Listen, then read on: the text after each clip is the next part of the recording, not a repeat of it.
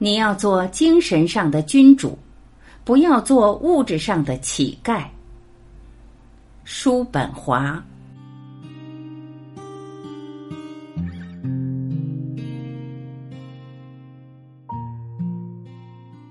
真正独立思考的人，在精神上是君主。哪怕是再大的图书馆，如果它藏书丰富，但却杂乱无章，其实际用处就反不如那些规模虽小却条理井然的图书馆。同样，如果一个人拥有大量的知识，却未经过自己头脑的独立思考而加以吸收，那么这些学识就远不如那些虽所知不多，但却经过认真思考的知识有价值。因为只有当一个人把他的所知结合各方面来考察，把每一真知相互比照之后，他才能真正理解、掌握这些知识，并使其为己所用。一个人只能对自己知道的事情加以仔细思考，因此他必须要学习新东西。但是，也只有那些经过深思熟虑的东西，才能成为他的真知。一个人可以随意的阅读和学习，却不能随意的思考。思考与阅读会对人的精神产生不同的影响，其差别之大令人难以置信。因此，这就愈发加大了人们之间本来就存在的思想差异。因为天性的不同，导致有的人热爱思考，有的人喜欢阅读。阅读是把某些外来意志的思想强加于我们的头脑，这些思想与我们的精神是不相吻合的，就像印章强行在石蜡上留下印记一样。因此，我们的头脑就承受了完全来自外在的压力，一会儿思考这个，一会儿考虑那个，既非出于本能，亦非因为喜欢。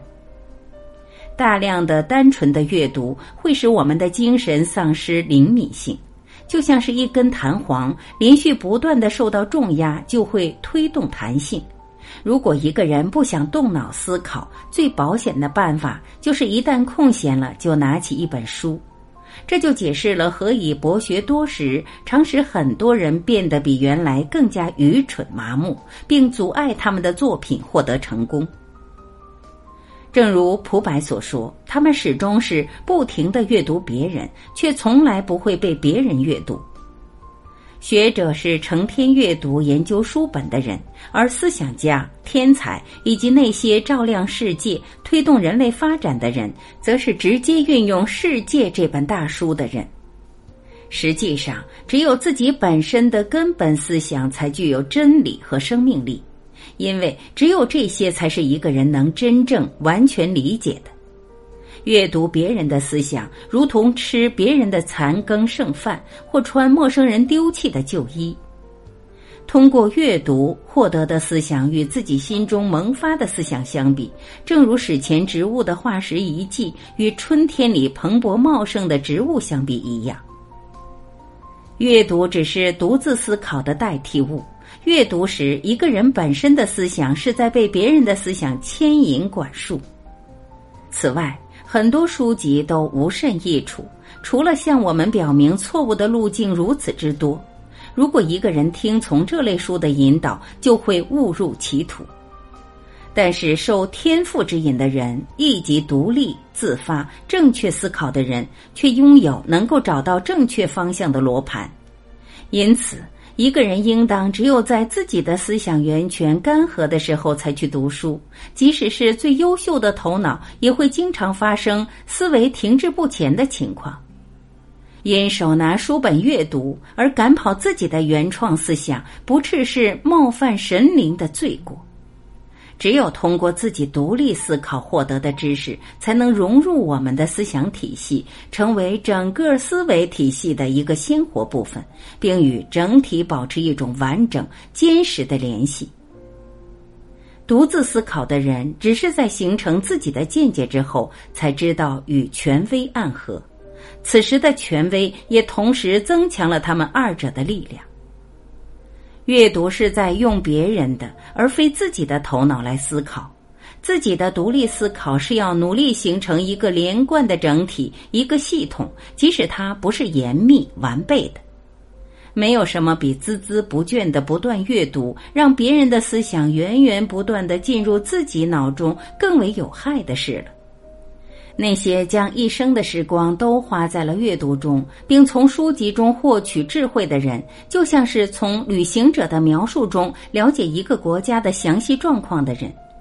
这些人可以提供关于这个国家的很多信息，但实际上他们对此地的真实情况并没有连贯、清晰、透彻的了解。而那些一生致力于深思的人，则像是亲自到过某个国家的人。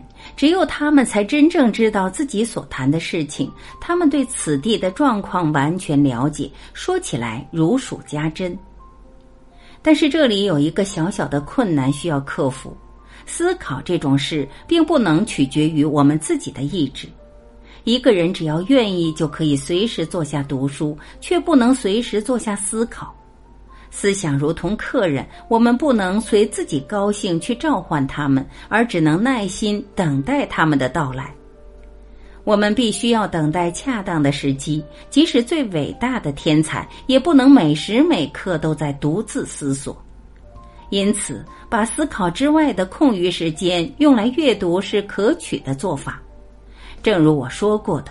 阅读是对独自思考的替代物，它可以借别人的思考为我们提供精神材料，虽然常以一种与我们自己的思维完全不同的方式。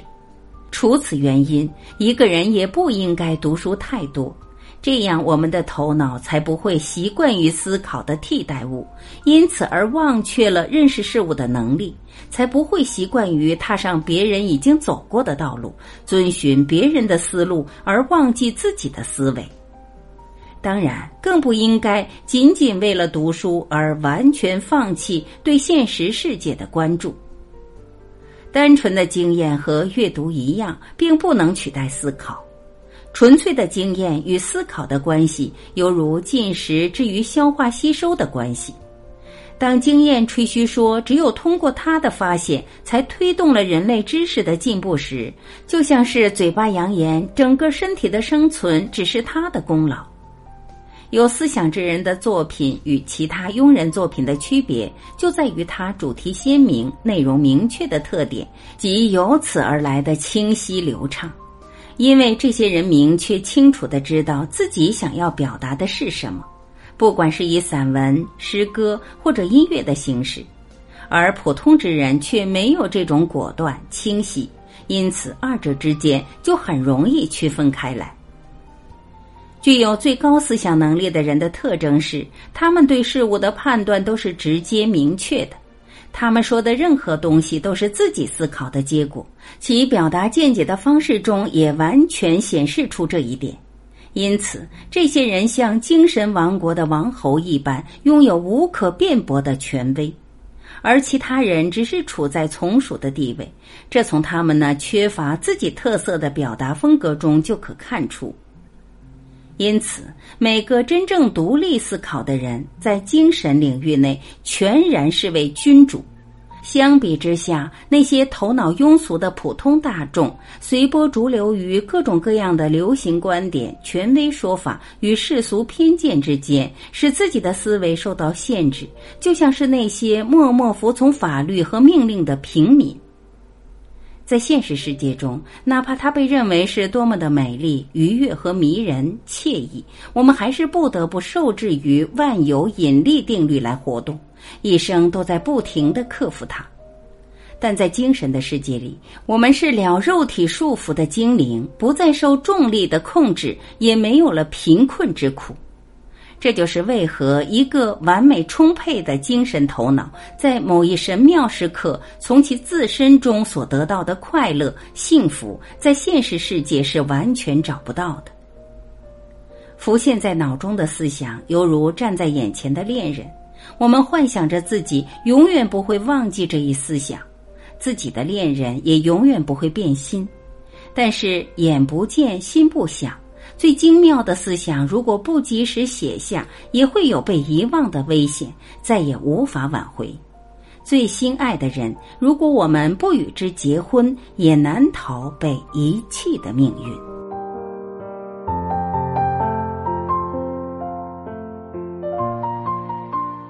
感谢聆听，我是晚琪，我们明天再会。